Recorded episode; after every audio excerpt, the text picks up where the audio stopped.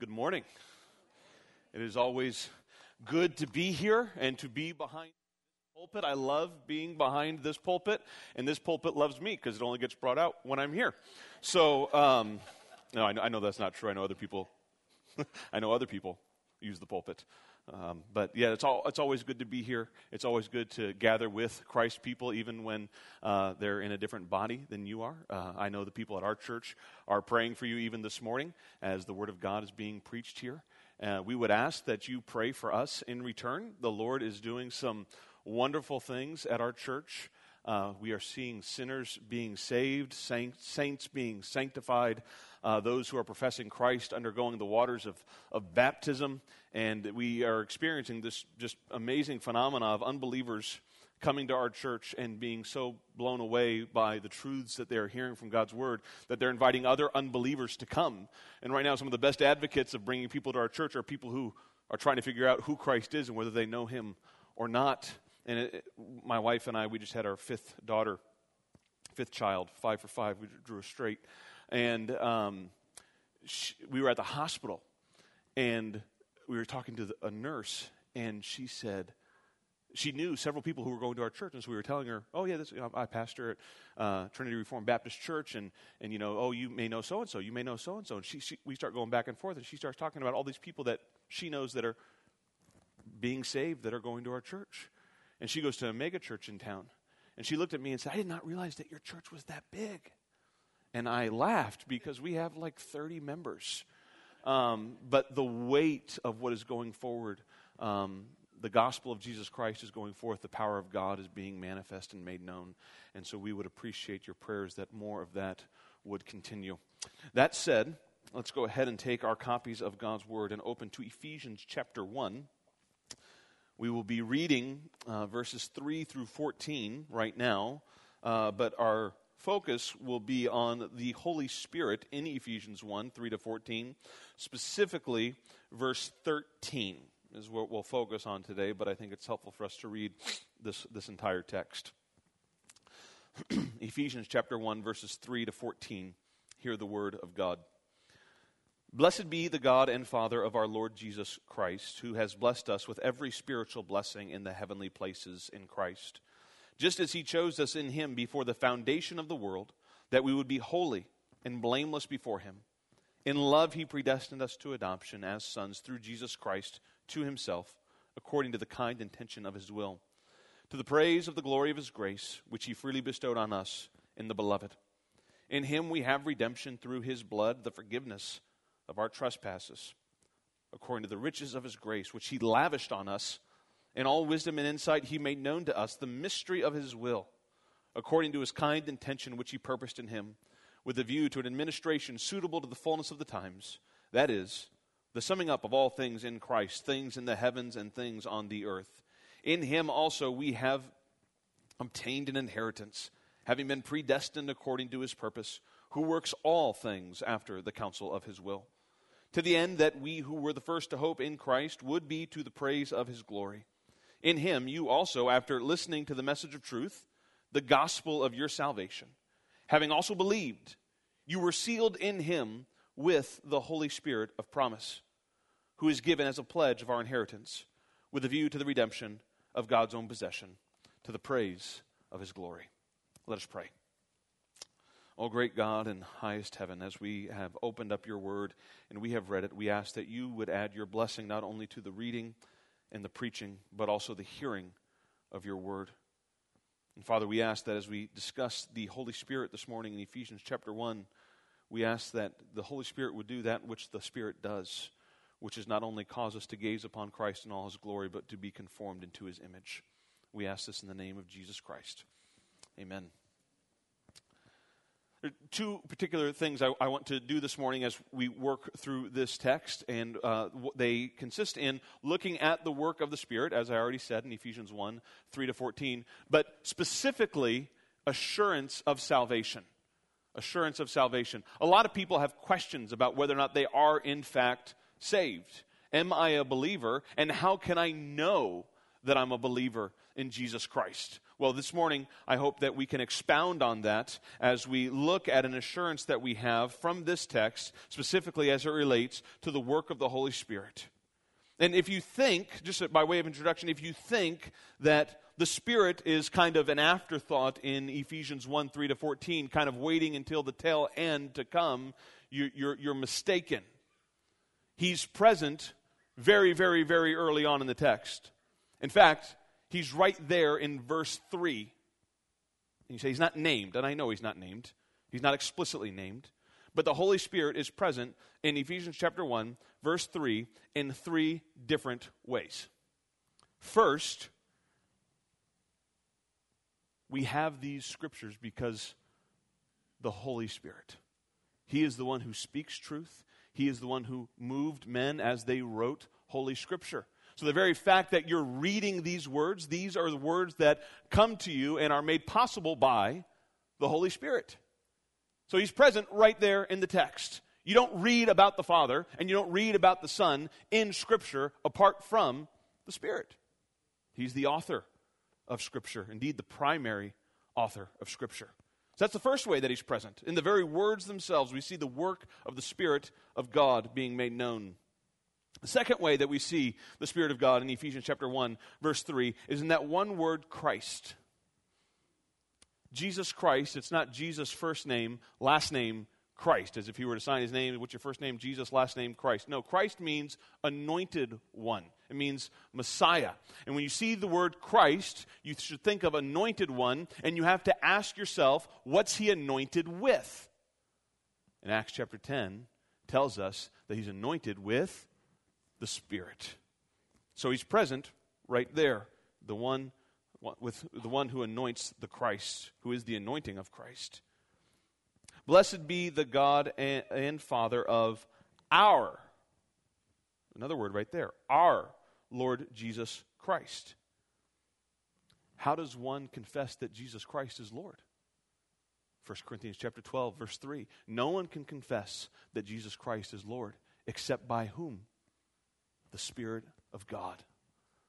And so the Spirit is not an afterthought that kind of is tacked on here at the end in verses 13 and 14. He's present all throughout the text. Anytime you see Christ, you see the Spirit as the one who is on the Christ. Anytime you see someone saying, Our Lord, you see the work of the Spirit as believers are confessing that Jesus Christ is Lord. And anytime you read the Bible, you're reading the words of the Spirit of God that have been given to you.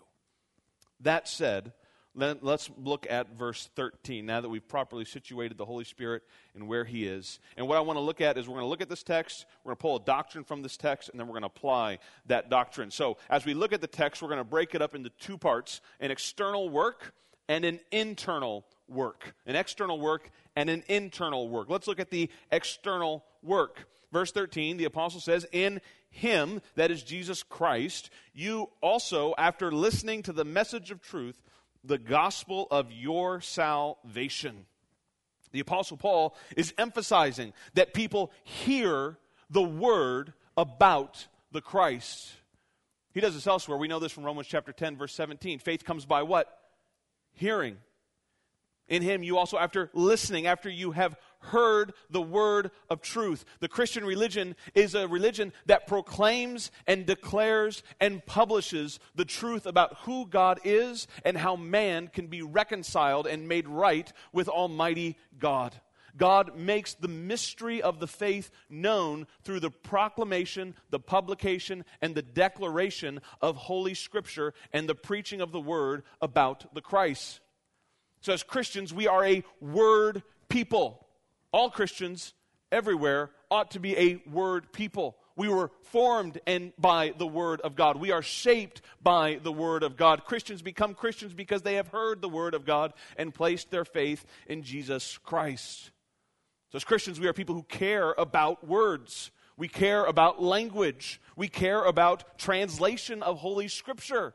We care about precision with our words because we are a speaking and hearing people. We are those who have heard, received, and then confessed that Jesus Christ is Lord and call others to do the same. And that is what has happened here. This is the phenomena of Christianity. People hear the message of truth, the gospel of salvation. It goes forth.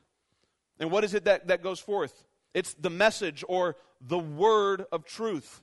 Again, this is an emphasis on the fact that things are being spoken, truths are being heard. You've heard the message, the word that is described as the word of truth. It's a true word. But it's not just that it's a true word, there are lots of true things. I'm wearing a blue blazer right now. Picked it up yesterday at the dry cleaner. If I didn't pick it up, I was going to wear a sports coat. That has absolutely no bearing on your life whatsoever. It's true. The word of truth, the gospel of your salvation, is not a truth like my blazer.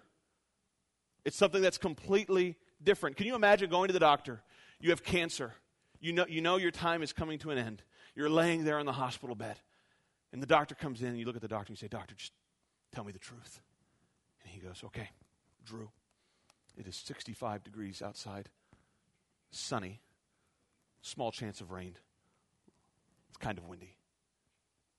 Doctor, that's not the truth that I am here to hear about. I want you to tell me about the important truths that I need to hear. I want to know about my diagnosis. I want to know if there is a cure. There are more important truths than the weather. There are more important truths than the fact that I'm wearing a blazer. There are important truths that pertain to our eternal destiny and the God who made us. It's not just that it's a word of truth, but it's that it's truth in its imminent form. It's not a trivial truth, it's the most important truths. Martyrs are made over the truths that are contained in Holy Scripture. Martyrs aren't made over blazers. Martyrs aren't made over weather. Martyrs aren't made over math. Martyrs are made because they say there's something more to this life than what is happening right now. And so I will die for these truths. These are important truths. It also speaks to the inerrancy of Scripture. This message that is proclaimed in Holy Scripture sanctified them in truth, Jesus said. Your word is truth. These are true words from God. God does not stutter. God does not misspeak. God knows exactly what He's going to say. He's the Almighty, all knowing God, and He can speak a word of truth. Should you doubt that, that just shows how arrogant and proud you are because you think you can somehow communicate your words to me and say that's not true, and you think you can speak clearly. God made you, He formed you, He shaped you. He made the mouth, He made the ear. He knows how to speak, and He knows how to speak true words. It's an imminent truth, it's an inerrant truth. It's also an exclusive truth. It's exclusive. It makes certain claims about who God is and who man is and who Christ is. And truths that contradict these truths that are contained in Scripture are just wrong. The word of truth, the gospel of your salvation, both to the contents that are contained in it as well as its power, as Paul talks about in Romans chapter 1, verse 16. The word gospel means good news. Returning to that hospital bed, it's like the doctor coming in and saying, the cancer is gone. That's, that's good news. That's a word that you want to hear. You want to hear that your cancer is gone. You want to hear a word of pardon about your health. That's what this is. It's a word of good news. It is not a word of law. There's not a word that says, do this and then you will have life. It's a word that says you can have life in Jesus Christ. Believe and then live accordingly. It's that great, glorious good news that God, who is the infinite, holy, holy, holy God, who is blessed in and of himself, needing absolutely nothing, not needing to create this world, nor needing to redeem anyone who has fallen. This God made a world. And he is the judge of all mankind.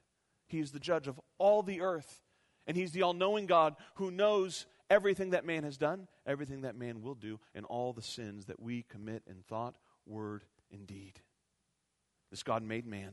Started by making one man, Adam, and his wife, Eve.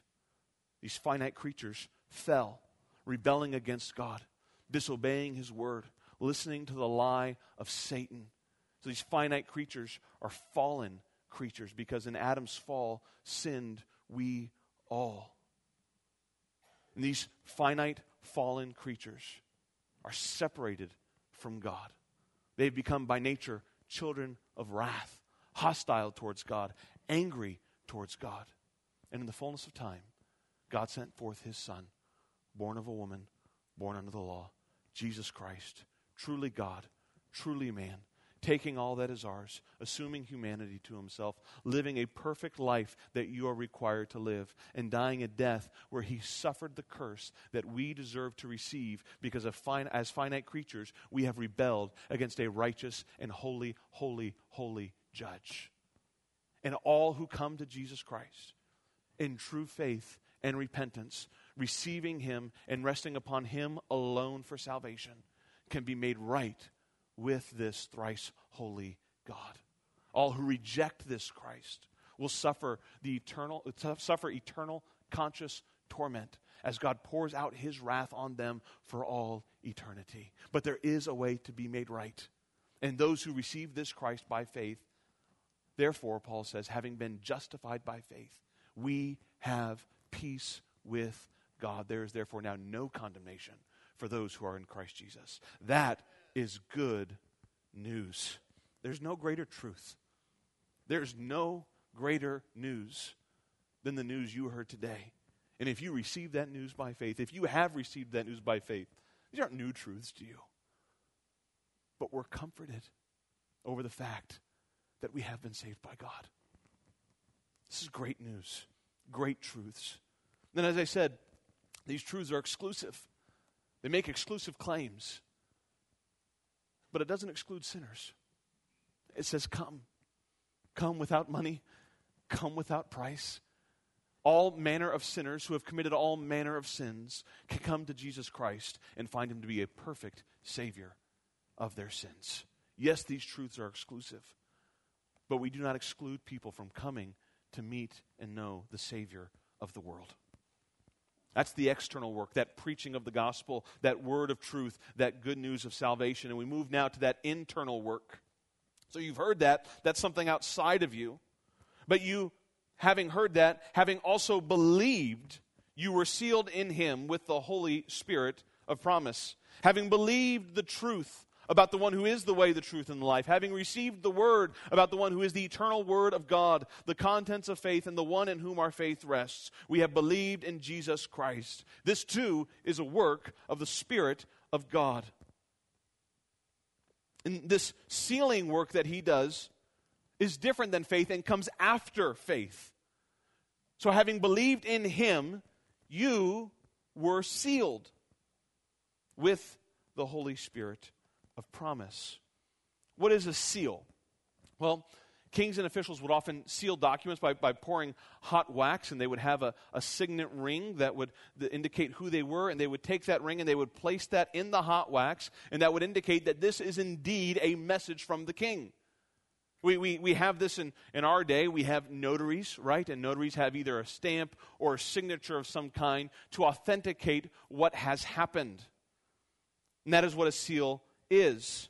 We are sealed to Christ. We are sealed in Him. Who is sealed? All those who believe. Look at Ephesians chapter 4. Just turn your Bible over either a page or two. Ephesians chapter 4, verse 30. Do not grieve the Holy Spirit of God, by whom you were sealed for the day of redemption. All believers have the seal, and they are sealed for the day of redemption. And who is the seal? It is the Holy Spirit. We confess as Christians that we believe in the Holy Spirit. This one, who is the Spirit, is the third person of the Godhead. He is called the Holy Spirit. He is not called the grandson of the Father. He's not called the mother of the Son. He is the Spirit of God who is from the Father and the Son. And this one who is the Spirit is a person as the Father is a person and as the Spirit is a person. And Paul's inclusion of him here in Ephesians chapter 1, verses 3 to 14, is a testimony to that. We have this thrice praise that we have in this text. Look in verse 6 to the praise of the glory of his grace, after just speaking about the Father. Look then down at verse 12 to the end that we who were the first to hope in Christ, after just speaking about the work of Christ being bought with that precious blood, would be to the praise of Christ, his glory. Then we come down to the end, talking about the work of the Spirit, who is the seal and is the pledge or guarantee to the praise of his glory. The Spirit is included here with the Father and the Son because he is very God of very God. He is true God. Something similar you have in Matthew chapter 28, 19, and 20 baptizing them in the name of the Father, and of the Son, and of the Holy Spirit. It's not of one person of the Godhead, another person of the Godhead, and a, and a force. It's not one person of the Godhead and a, a great prophet, and then something that no one really knows about. No, this is a Trinitarian declaration. He is a person, He is the triune, He is the, the third person of the triune God. He is called in this text the Spirit of promise. He is the one that was promised to come. We often think of Christ as the promised one, and, and that's true. That's absolutely true. But the Spirit is also promised to us in Holy Scripture. Turn with me to Isaiah chapter 11. We'll see just a, a brief glimpse of this. Isaiah chapter 11, verse 2. Very familiar text. Actually, we'll begin in verse 1. We see the promise of the Messiah. Then a shoot will spring forth from the stem of Jesse, and a branch from his roots will bear fruit. There, there's the promised one, the Messiah. Verse 2 The Spirit of the Lord will rest on him. Who? The one we just talked about, the promised one that's coming. The spirit of wisdom and of understanding, the spirit of counsel and strength, the spirit of knowledge, and the fear of the Lord. And so he has promised from old. He has promised to be resting upon the one who is the promised one to come. Turn just a little bit further in Isaiah chapter 32, verse 15.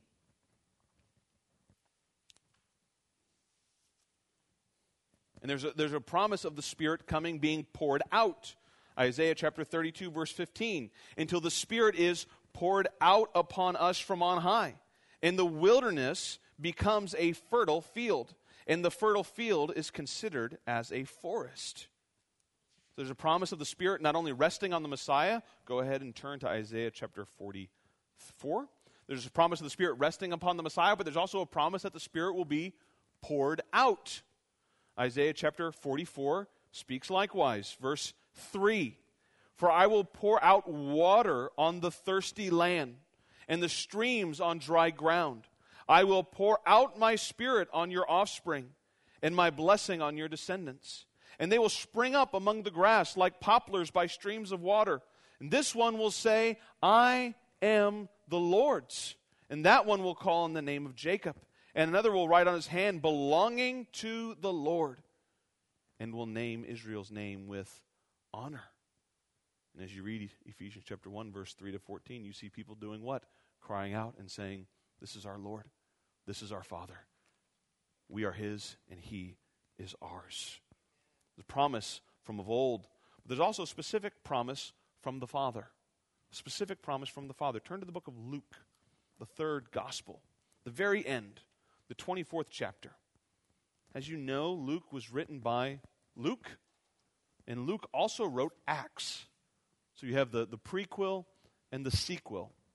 We get to the end of the prequel in Luke chapter 24, and then we're going to turn to Acts chapter 1 and see right where Luke picks up. So look at Luke chapter 24, verse 49, as we continue looking at the Spirit. And the Word of God says, And behold, this is Jesus speaking, I am sending forth the promise of my Father upon you, but you are to stay in the city until you are clothed with power from on high. So here we have that the promise of the Father is coming. What is that promise of the Father? Well, go ahead and just turn to the book of Acts. And Acts is going to pick up right where Luke le- left off, right there in the beginning. Acts chapter 1, verses 4 through 5. Gathering them together, he commanded them not to leave Jerusalem, but to wait for what the Father had promised, which he said, You heard from, of from me. For John baptized with water, but you will be baptized with the Holy Spirit not many days from now. Acts 2:33 Therefore having been exalted to the right hand of God and having received from the Father the promise of the Holy Spirit he has poured forth that which you both see and hear. So the, the Spirit of God was promised from long ago. The Spirit of God was promised from the Father. And the Spirit of God was also promised from the Son. In John chapter 7, verses 37 through 39, Jesus Christ calls people to come to him. This is at the end of a feast. And as he calls all people to come to him, what does Jesus Christ promise to do? All those things that we read in Isaiah. He's going to pour forth the Spirit of God as water on dry ground. John chapter 7, verse 37. Now, on the last day, the great day of the feast, Jesus stood and cried out, saying, If anyone is thirsty, let him come to me and drink. He who believes in me, as the scripture said, from his innermost being will flow rivers of living water. But this he spoke of the Spirit, whom those who believed in him were to receive. For the Spirit was not yet given, because Jesus was not yet glorified. And so here we see that the Spirit of God was promised from of old He's the promise of the Father, and the Son promises to send forth the Spirit. For this reason, he is called the Holy Spirit, the Spirit of promise. So we've looked at that external work, the preaching of the Word of God, that message of truth, the gospel of your salvation, and that internal work, having believed, you were sealed. Now we want to pull a doctrine from this text, and that doctrine is this the Holy Spirit is the seal that assures all believers that they belong to God. The Holy Spirit is the seal that assures all believers that they belong to God. There are three kinds of assurance a believer can have that they are in Christ Jesus and they will be saved from the coming day of wrath. The first assurance is belief in the promises of God. If you confess with your mouth Jesus is Lord and believe in your heart that God raised him from the dead, you shall be saved. Think of the Philippian jailer. What must I do to be saved? What was the answer? Believe on the Lord Jesus Christ, and you shall be saved. So we have something that's from God. It's a promise. And it's outside of us. This promise doesn't exist inside of us, but we have God holding forth a promise. If you come to Jesus Christ, you will find Jesus Christ to be a perfect Savior of your sins. So then you ask the question Have I come to Jesus Christ? Do I believe in him by faith? If the answer is yes, then you're saved from your sins. And that's one assurance of salvation. Another assurance of salvation is the evidences of graces that come in our life. We have been united to Jesus Christ. Look at all the times in Ephesians 1 3 to 14 that the Apostle Paul says, In him we are in Jesus Christ, like branches are in a vine, John chapter 15. And those that are in the vine, those that are in Jesus Christ, what do they do? bear much abiding fruit. So those who are in Christ are conformed into the image of Christ. So you have the promise of God, which is from God and outside of us. And then you have the fruits of grace in our life, the evidence of grace, that is inside of us. And it comes from us. It's the fruit that we have, it's the fruit of the Spirit in our life. But there's a, a, a third assurance that is often overlooked, and that is the work of the Spirit or the presence of the Spirit inside of us. This is internal to us, but it is also from God. This is God, the Holy Spirit, as the seal on believers that they are surely saved.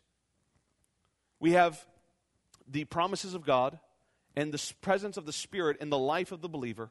These two assurances are unchanging. God's promises hold fast. When you believe, you're sealed with the Spirit. That's unchanging.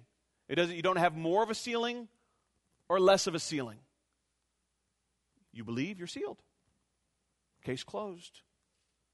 Our fruit, on the other hand, grows and fades.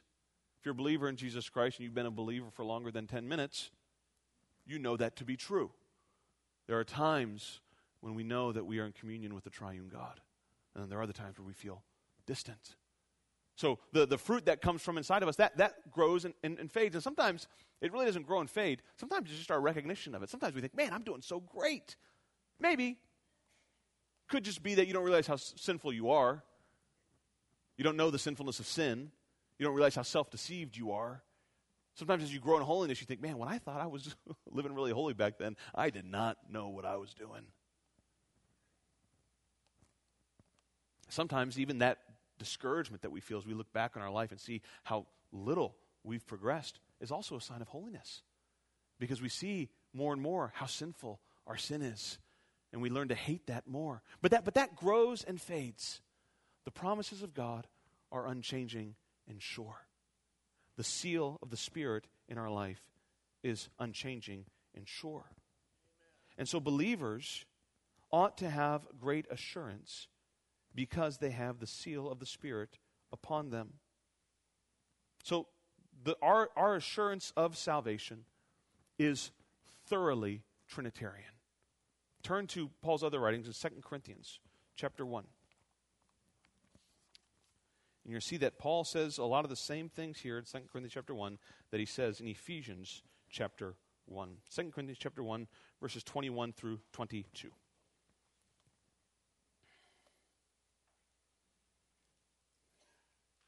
Now, he who establishes us with you in Christ and anointed is of God. This is the Father establishing us in the Son, the Christ, the anointed one, who also sealed us and gave us the Spirit in our hearts as a pledge. And so here you have Paul talking about anointing with the Spirit, the pledge of the Spirit, and the seal of the Spirit. We are sealed by the Father to the Son with the Spirit of God. This is a Trinitarian work. The Father is the one who seals us. He seals us to who? The Son. In John chapter 6, Jesus it, it refers to Jesus and it says that the Father has set his seal on the Son. So the Father doesn't just seal us, the Father sealed the Son. What did he seal the Son with? The Holy Spirit. This happened at his baptism. And the Father says, This, this one is my beloved Son. He's mine. I've authenticated him as mine, in whom I am well pleased. I've authenticated him, and he has my approval. Hear this one speak. The Father has set his seal upon the Son. And what is the seal of the Father upon the Son? It is none other than the Spirit of God. The same Father who sealed the Son with the Spirit seals believers to that Son with that same seal, the Spirit of God. And so, what's that mean? Well, the seals have many purposes. And one of the purposes I've already indicated is to authenticate something. You have something signed by a notary, you can go and you can hold that paper up and say, ah, see, this is authentic. It was signed by a notary, it has a seal on it. The Spirit of God authenticates that we are God's. It doesn't just authenticate that we belong to God, it also shows approval. The Son was not merely authenticated by the Father, He's also the Son of delight. So, this is my Son, authentication, in whom I am well pleased, approval. Beloved, if you believe in Jesus Christ, that God says, You are mine, my Spirit is upon you. Not only that, I approve of you because of the work of Jesus Christ, the one to whom I set my seal. And we're protected, sealed for the day of redemption. So that's our doctrine. Let's apply this to our life. The first application is this you need to discern the presence of the seal in your life. I mean, if, if everything that I said is true today, or at least the, the bulk of it's true, then you need to walk out of here today making sure you have the seal of God. How do you know that you have the seal of God? I'm going to tell you exactly how you know. Do you believe that Jesus is the Christ, the Son of God? If the answer is yes, then you are sealed with the Holy Spirit of God. It's that simple. The Spirit of God has been, you've been sealed to the Son with the Spirit by the Father. And that internal presence of the Spirit in your life is there. And beloved, you are secure. The end. What, what a great confidence that should give us in the Holy Spirit. I believed in the message. Am I saved? Yes, the promise of God holds true. It's unchanging. And not only yes, God promises that if you believe, sealed to the Son with the Spirit. What a joy. If you're here today and you do not believe that Jesus Christ is Lord, then you have no authentication that you belong to God. If you have no authentication that you belong to God, you have no approval of God. God does not have any approval over you. And if God does not have any approval of you, then you have no protection. And what does that mean? That means you have no protection from God. That's what that means. It means that God will not protect you from his own wrath. Just as people in the days of Noah who were outside of the ark had no protection from the floodwaters that God sent.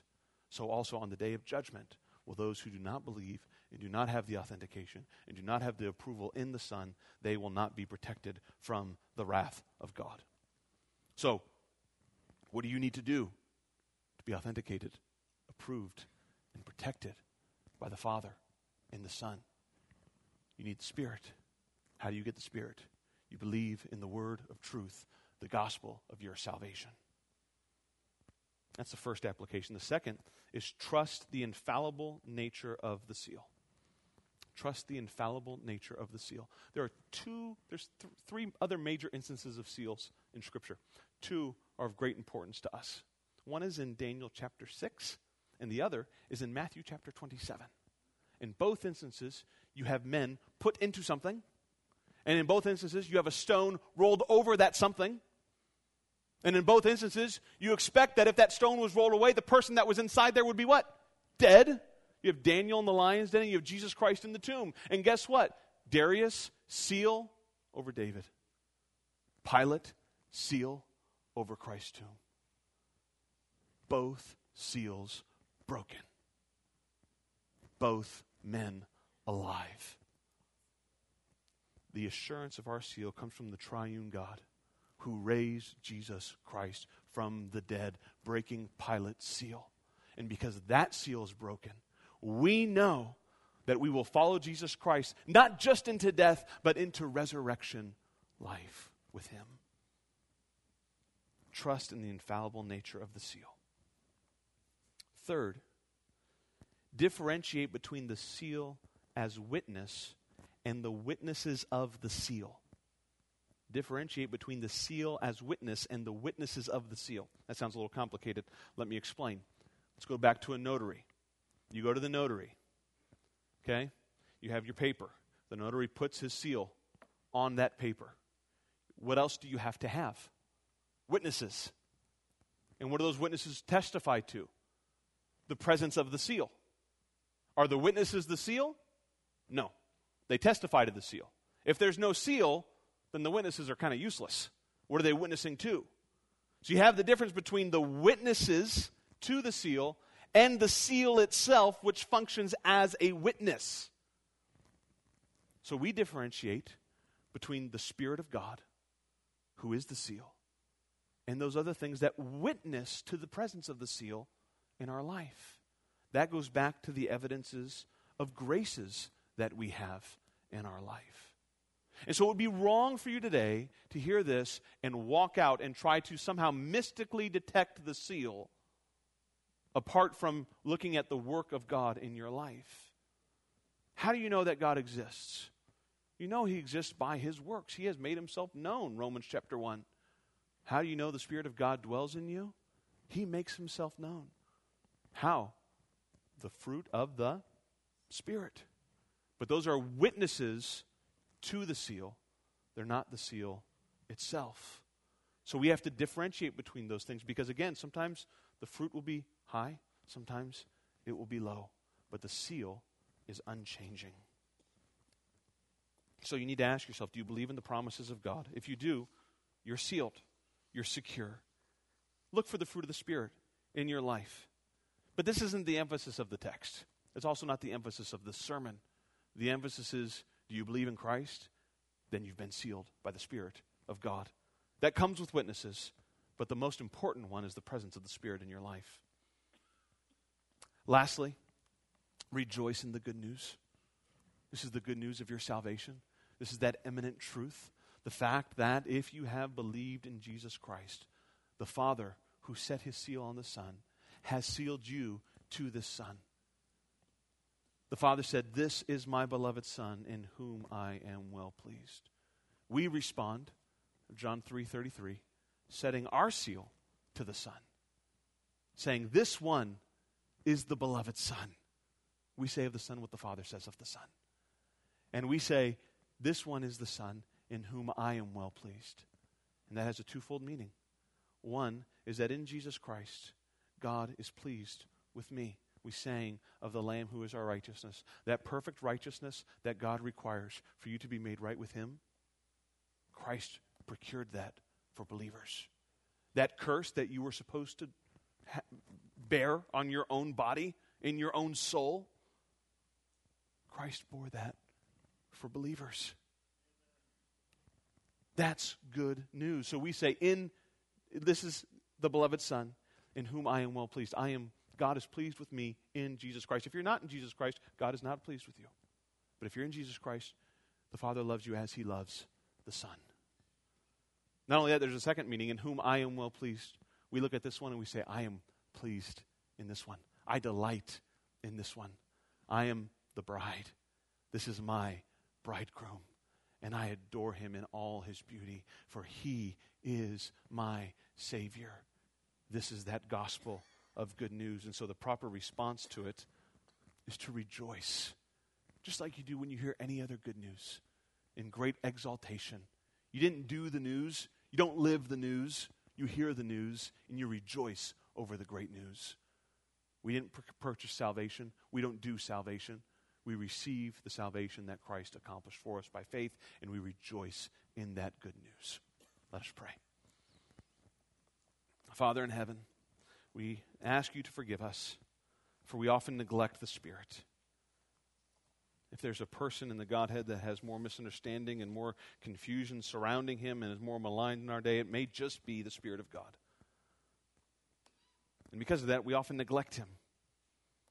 And yet, Father, you have promised that there is an infallible way that we can know that we have assurance, and that is with none other than the Spirit of God being sealed to the Son. So, Father, we pray that this would cause us to yearn to know the Spirit of God more, and that we would properly discern what that means. To know the Spirit more is to know the one to whom the Spirit points to, to be conformed into the one whom the Spirit conforms us into his image, the Son, to love the one that the Spirit sheds the light on, to read the word that the Spirit gave us, and to rejoice in the fact that this Spirit opened up our eyes that we would see Christ and not only did he open our eyes, and upon opening our eyes, we saw Christ and we believed, but then is our seal saying, You are approved and authenticated and protected. May we love the Spirit, Lord, and do so by loving the Christ more. We ask this in Jesus' name. Amen.